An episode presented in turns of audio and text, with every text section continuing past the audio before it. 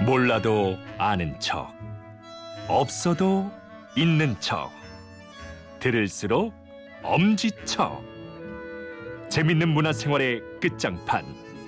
지라시 문화센터 다다 문화센터 다다 문화센터 다다 문화센터 어 달라. 좋아요. 고품격 문화 라이프를 꿈꾸는 지라시 문화센터 문을 활짝 열었습니다. 문화센터를 빛내주실 선생님 오늘도 함께해 주셨습니다. 과거를 옮겨온 것처럼 역사 얘기를 재밌게 풀어나가 네. 주실 팬이 됐어요. 어, 어, 네, 아유. 이분의 나오시고 나서 글이 엄청 올라왔다고 들었습니다. 건국대사학과 신병주 교수님이십니다. 선생님 어서 오세요. 어서 오세요. 아, 네, 안녕하십니까. 제가 예전 사학과를 가고 싶었잖아요. 어? 정말이에요? 그럼 나 사학과도 제 2지망이 사학과였었어요. 역사 좋아하시는구나. 저, 예, 저도 그랬었어요. 사학과 지망할 때 저희 때도 계열별이었거든요. 네네. 근데 이제 그 2학년 때 학과정 할 때 학생 네. 편람 읽어보니까 예. 이제 사학과에 가면 1년에 두 번 어. 네. 정기적으로 답사간다 그래서 제가 그래서 지원했죠. 아, 저는 아, 그 얘기는 답사 평생 다, 다니시려고. 그렇죠. 합법적으로 여행을 할 수 있는. 음, 그럼요. 그리고 예전에 뭐 미이라니 뭐 영화들 이렇게 보면 고고학자 이렇게 해 인디애나 해리슨 그래요. 포드 나, 네. 나 그런 거 입고 있잖아. 꼭 이게 가고 싶고 그랬었어. 그러면 저기 실례지만 답사하시다가 예. 뭐 이렇게 발견하시거나 그런 게 있었나요? 하나? 근데 저희 이제 역사 쪽은 이제 발굴은 이제 또 고고학 아, 쪽이고 그건 고고학 제가 근데 이제 쪽이고요. 고고학 쪽은 지망 안 한 이유는 음. 제가 한번 2학년 때 그 선배들 따라가 보니까 너무 땅을 옆- 많이 파야 돼요. 땅 파야 돼서. 완전 노가다더라고. 그래서 이제 안 되겠다. 네네네. 아, 땅도 안 맞다. 네, 땅 많이 파야 돼요. 파야 되고 이렇게 막 부, 부칠 이렇게 부칠을 막 하는데 저도 그런 인내심은 좀 없는 것 같아요. 그나저나 선생님이 그럼 저 잠깐 자리를 비우신 사이에 예. 네 저희 지라시 문화센터에 수강하시겠다는 저희 지금 거의 매진입니다. 어휴, 그래요? 네 수강증 더 이상 발급 못합니다. 예 대단합니다 이 역사는 역사를 이렇게 관심 있어 하실지 몰랐어요. 반가운 일이에요. 우리가 네, 그렇죠. 그 역사 교과서에 대한 얘기 이제 아이들하고 아 가르쳐야 된다 이런 우려의 목소리들도 있었는데도 불구하고 관심이 그래도 역시 살아있네 우리가 예. 좀 그리고 또 그런 생각 들었어요. 정말 우리 역사는 우리나라 역사는 정말 길고 또 네. 이 역사가 정말 또 짠한 그런 게 많잖아요. 이 순환의 역사도 있었고 또 그걸 극복한 역사도 있었고 또 그 현장들이 또 고스란히 많이 남아 있으니까 그런 거에 대한 것도 상당히 관심을 불러. 근데 왜 우리나라는 왜 침략만 받은 거예요? 왜 사실은- 당하고만 산 겁니까? 아니 왜? 우리 그 뭐 반도국가 성격상 그런 부분도 있었지만 그것을 극복해 나간 음. 사실 우리 뭐 또 고구려 시대는 우리가 또 이렇게 영토 나가신 확장도- 거죠? 그거 예, 네. 요동 영토 정벌 하고 뭐 거기 음, 음. 땅 그 땅 우리 땅 이제 준 거죠 중국에. 근데 이제 조선 시대 와서는 좀 그런 말씀도 하시는데 결과적으로 우리가 보면 전쟁은 사실은 안 하는 게 제일 최상이고 네. 그쵸. 근데, 신사예요. 근데 우리 저쪽에서 자꾸 조상들. 쳐들어오니까 어떡하겠어요. 그러니까. 일본이 쳐들어왔죠. 그러니까. 가만두면 청나라가 안 됩니다. 쳐들어왔죠. 예. 그러니까 자 이제 지난주에 예고해드린 것처럼 이제 선조가 되면 임진왜란부터 이제 그 외세 침략에 대한 얘기가 많이 하겠지만 이번 주는 일단 옥중화입니다. 예. 옥중화 MBC 드라마 옥중화. 옥중화 지난주도 참 정말 너무나 여러분들 많은 어, 드라마를 통해서 얻게 되는 게 참 음. 표정 예. 많았는데 예. 표정에 대해서 오늘은 명 명종이죠. 그렇죠. 네. 네. 그러니까 지금 목중화의 배경이 되는 시대에 그 왕이 이제 명종이 되는 거고 네. 음, 그 참 작은 왕이었던 것 같아요. 그러니까 뭐라 그러지 주, 조연의 조연 주연 조연으로 그렇죠. 나누면 주연은 그 음. 되지 못한 그 항상 주연은 어머니 문종왕후. 아, 문정호가 워낙 세서 어. 예. 음. 예, 문정왕후는 저희가 다음 시간까지 좀 폭넓게 거의 뭐 사실 조선 역사에 뭐 가장 가장 최악의 왕후로 예 완전 음, 여걸이죠. 여걸 네. 그쵸 여걸이죠 거의 뭐 중국의 측천무 정도 그렇죠. 그래서 이 그쵸? 문정왕후 하면 항상 이제 떠오르는 네. 인물이 그, 그 중국에서 섭정을 했던 네, 그 추천무를 네. 연상시키는 예. 그것은 결국은 아들 명종이 12살에 이제 왕위에 올랐고 그러면 그 조선 왕실에서는 그 관례대로 음. 대비가 성년이 되는 20살 때까지 대신 정치를 하는 음. 그런 어떤 그 시스템이 있어요. 음. 근데 이제 여성이 그 직접 정치를 하면 안 되니까 네 발을 치는 거죠. 그래서 음. 수렴, 수렴. 수렴 예. 청정 발을 들이울 숫자, 발염자. 발 그래서 염자. 뒤에서 네, 듣는다 뒤에서 듣는데 이제 실질적으로는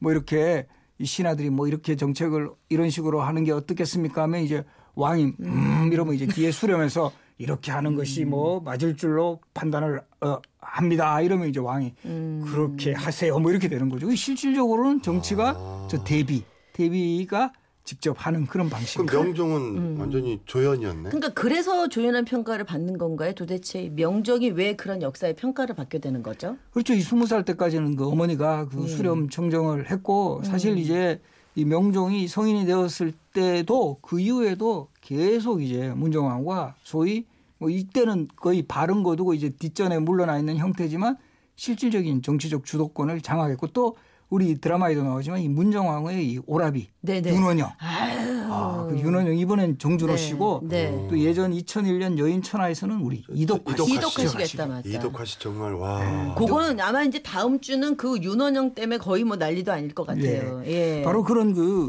외삼촌 윤원영 네네. 그리고 이 그 또 정부 또 나오죠 정난정 윤여- 어 정난정. 아. 이번에는 박주미 씨 네. 2001년에는 강수연 씨 강수현 씨. 아, 그렇죠. 맞다. 네. 여인천에서 아, 아, 맞아요, 맞아요. 그래서 매야 거기서. 거기다가 이 문정왕과 힘을 실어준 또 승려가 또 등장해요 아세요? 아니, 보, 봉은사 하면 떠오르는 어, 승려 저기 아 뭐지? 보, 보자로 시작하는 데 그러니까 보위 보강스님. 보보 보, 보, 보, 보. 그렇죠 이 보우 보, 스님. 예. 승님이 상당히 이제 또 권력을 행사하면서 이 주변엔 너무 막강한 이 정치지향적인 인물이 많으니까 명종은 정말 왕이 돼 정말 뭐 존재감이 거의 없었던 근데 명종 시대도 우리 그때 당시도 유교를 숭상하는 그렇죠. 건데 보우 스님이 등장했다라는 것 자체도 왕으로서 뭔가 이 어, 결정력을 발휘할 수가 없었던 거 그것은 아니겠어요? 바로 문정왕후가 상당히 불교 신자예요. 그래서 우리가 보면 조선시대의 왕비들은 아무래도 네. 불교 쪽에 관심을 많이 갖는 경우가 많은데 우리 뭐 세종의 왕비 소원왕후라든가 뭐 음. 세조의 왕비 정의왕후라든가 그런 흐름을 이어봐서 사실 국교는 유교인데 유교인데. 이게 불교를 장려하면 안 되죠. 그러니까 문제가 더 네. 생긴 그러니까 거야. 그때 요즘으로 치면 그 대학생 그 성균관 네네. 유생들 네네네. 이런 사람들이 그 문정왕후의 불교 정책에 반대해 가지고 수업 거부도 하고 동맹 휴학도 하고 예. 그런 일도 있어요. 그러니까 아니, 예. 친구를 했군 그러니까. 아니 근데 엄마 어, 아무리 엄마지만 음. 나라의 왕인데 명종은 왜 어, 어릴 때는 그렇다고 지금 몇 살 때 왕이 된 거예요? 12살. 그러면- 어리네. 그럼 스무 살 넘어서도 계속 제대로 이제 그 워낙 우리도 그런 게 성품이 있잖아요. 어떤 거예요? 좀 유약했나요? 어, 성품 미약하죠. 그래서 그 심지어 그 왕이 되고 나서도 그 문정왕후에게 매를 맞았다라는 음. 그런 기록조차도 있어요. 아 그래요 네. 명종이. 아, 그러니까 이 문정왕후가 정말 근데 수렴천정이 역사적으로는 처음은 아니지만 근데 아니죠. 제대로 된 수렴천장은 처음인 네, 거죠. 그렇죠. 야 아니 그리고 참 어. 이 옥중화를 보면서 명정에 대한 얘기 그다음에 유님이라는 예. 그 사대부가 또 음. 등장을 하고 그러면서 그 안에 이제 조선 시대 이것저것 어그 실상을 좀 눈에 보게 되는데 변호사가 있는 게 드라마에 나오더군요. 그러니까 그 옥중아. 그건 뭐예요, 선생님? 그래서 이번에 아마 이 외지부? 네. 드라마에서 예, 외지부라 그래가지고 조선시대판 변호사인데 이 외지부를 좀 등장시킨 것은 네. 이 주제가 상당히 약간 좀 형법 이런 거하고 관련을 많이 시켜 일단 그 주인공 자체가 옥녀 감옥에서 태어난 아이. 네네네. 그래서 이 계속 그런 쪽에 그 종사하는 인물들도 아. 전옥수라 그래가지고 조선시대 오늘날로 치면 교도소와 같은 네. 이런 기관 종사자도 또 막 드라마에 등장하잖아요. 음. 그러면 요즘도 그렇지만 이런 감옥에 그 잘 들어가지 않을 수 있게 막 노력하는 이런 변호사들 네네. 그런 그 상황을 그렸죠. 그리고 실제 조선 시대에도 외지부라는 그런 음, 지금의 변호사 역할을 똑같이 하는 그런 사람들이 있었어요. 소송 전문. 음. 왜 그럼 외지부라고 그러냐 하면 이 조선 시대는 보면 그 사법을 맡은 주요 기관이 네. 그 지방 같은 경우는 일단 수령이에요. 수령이 하고 그다음에 중앙에서는 장예원이라 그래가지고 노비를 담당하는 그런 기관이 있고 그다음에 형조가 있고 우리 아. 네, 이 네, 지금의 네. 법무부 네. 그다음에 이제 한성부 예. 서울시도 워낙 이제 조선시대 어. 그 뭐 토지 가옥 이런 거는 한성부에서 했어요. 음. 그런데 여기 보면 장애원이라는 노비 담당 기관을 원래 도관지부라고 했어요. 음. 그래서 거기에서 파생돼서 외지부 바깥에 있는 근데 아, 약간 바깥에 중앙이 아니라 있는? 약간 요즘으로 치면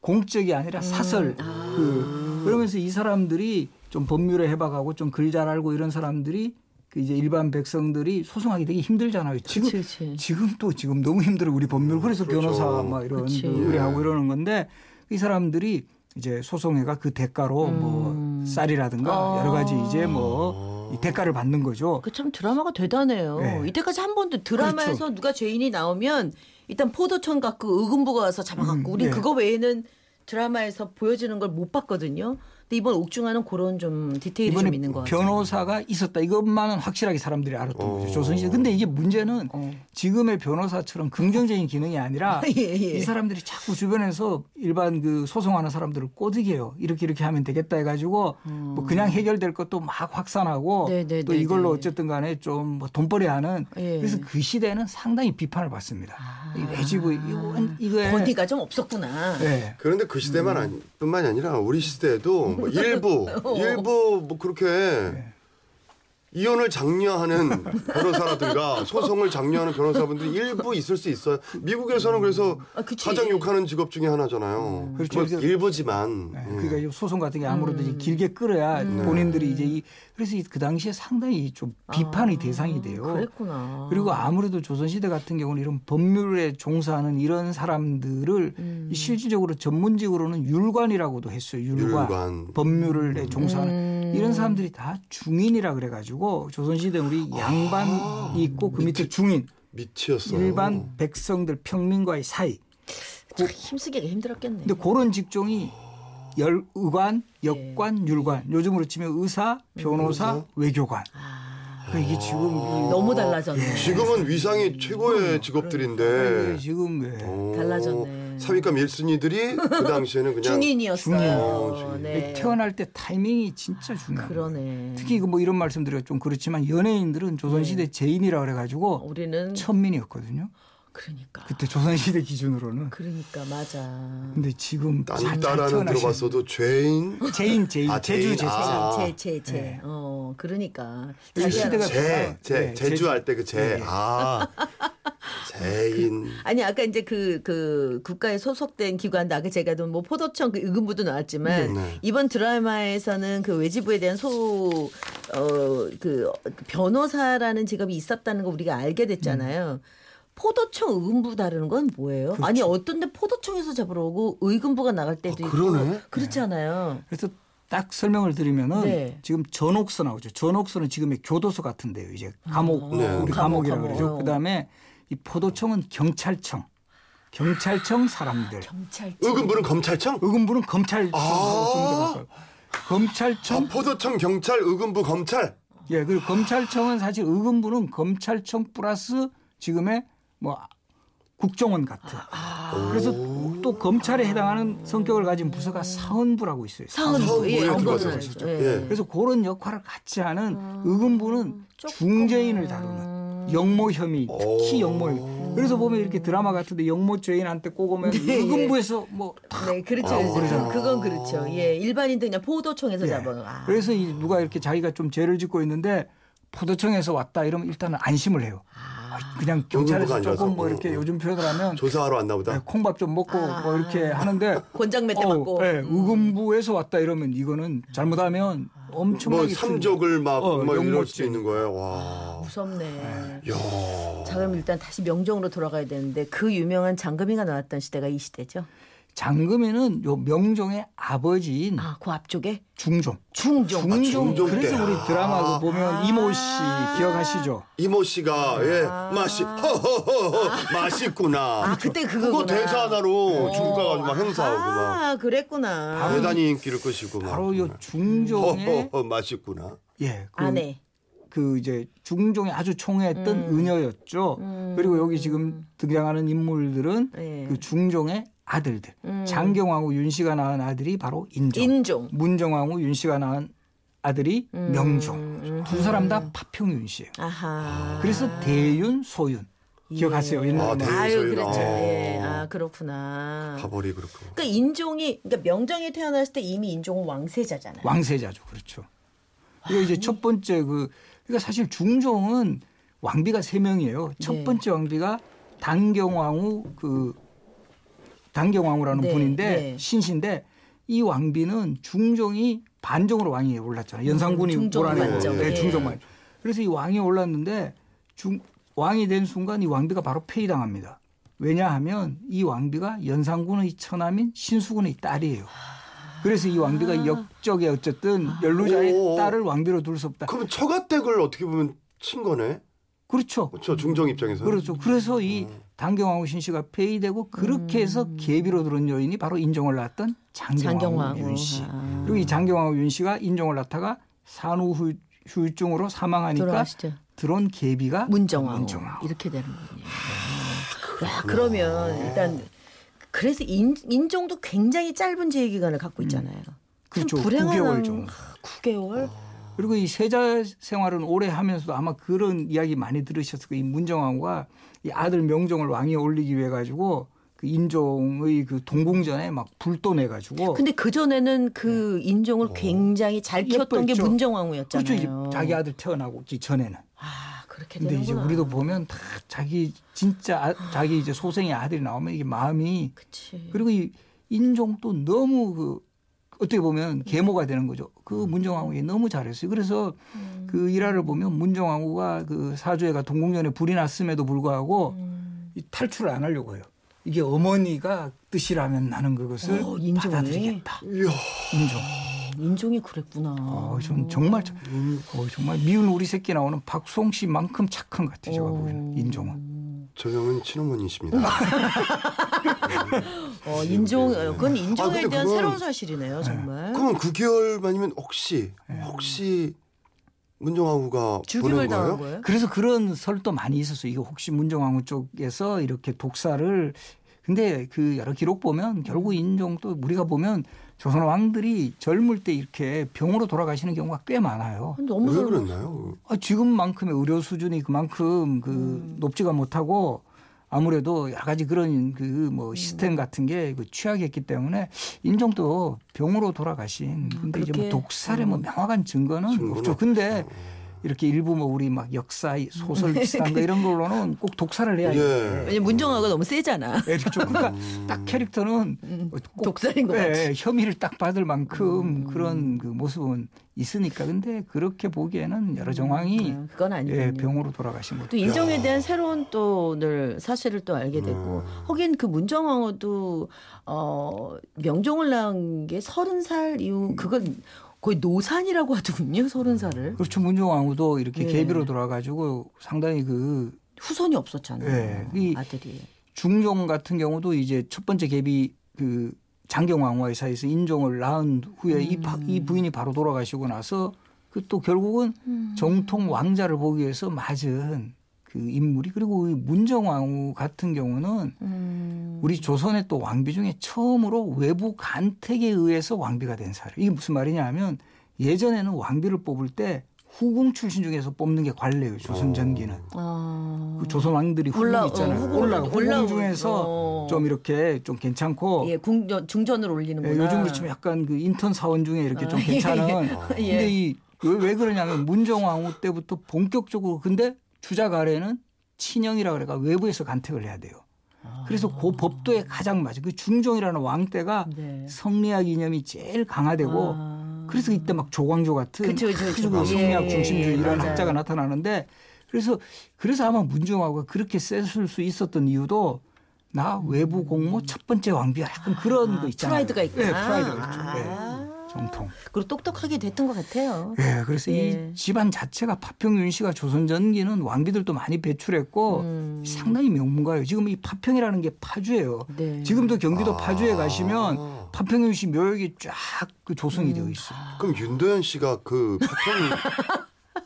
아 그래요? 네. 어, 파주, 윤도, 맞아요. 맞아요. 윤도현 씨도 파평윤 씨고. 맞아요. 예. 예, 왜냐면 파주에서는 그분은 정말 선거만 안 나왔지. 음. 예. 그분 뭐 정말 어, 예. 어, 그렇구나. 그분 거의 예. 선거 나오면 그 정도로 거기서 인지도가 좋아요. 근데 오늘은 참 어쨌든 그 인종 명정 그 짠한 음. 왕의 그 뒷얘기까지 예 들을 수 이- 있어서 좀 새로웠던 것 같고요. 문정왕후는 팔, 파, 더 알을 알아보고 어. 아, 싶어요. 뭐 이제 그야말로 본격적으로 들어가는 게 이제 이 윤원영과 그렇죠. 정난정과 정난정. 문정 요거는 다음 시간에 가야 될 것 같습니다. 우리 정준호 이덕화 씨는 그러면 다음 주에 네. 모셔볼까요? 예, 예.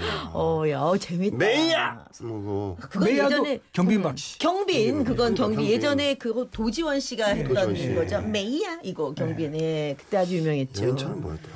어, 여인천하는 거의 강수현 씨의 동무대였죠. 아, 정난정. 그렇죠. 그래서 그 당시에 문정왕후는 전인아 씨. 네. 장인아 씨. 이번에 문정왕후는 김미숙 씨.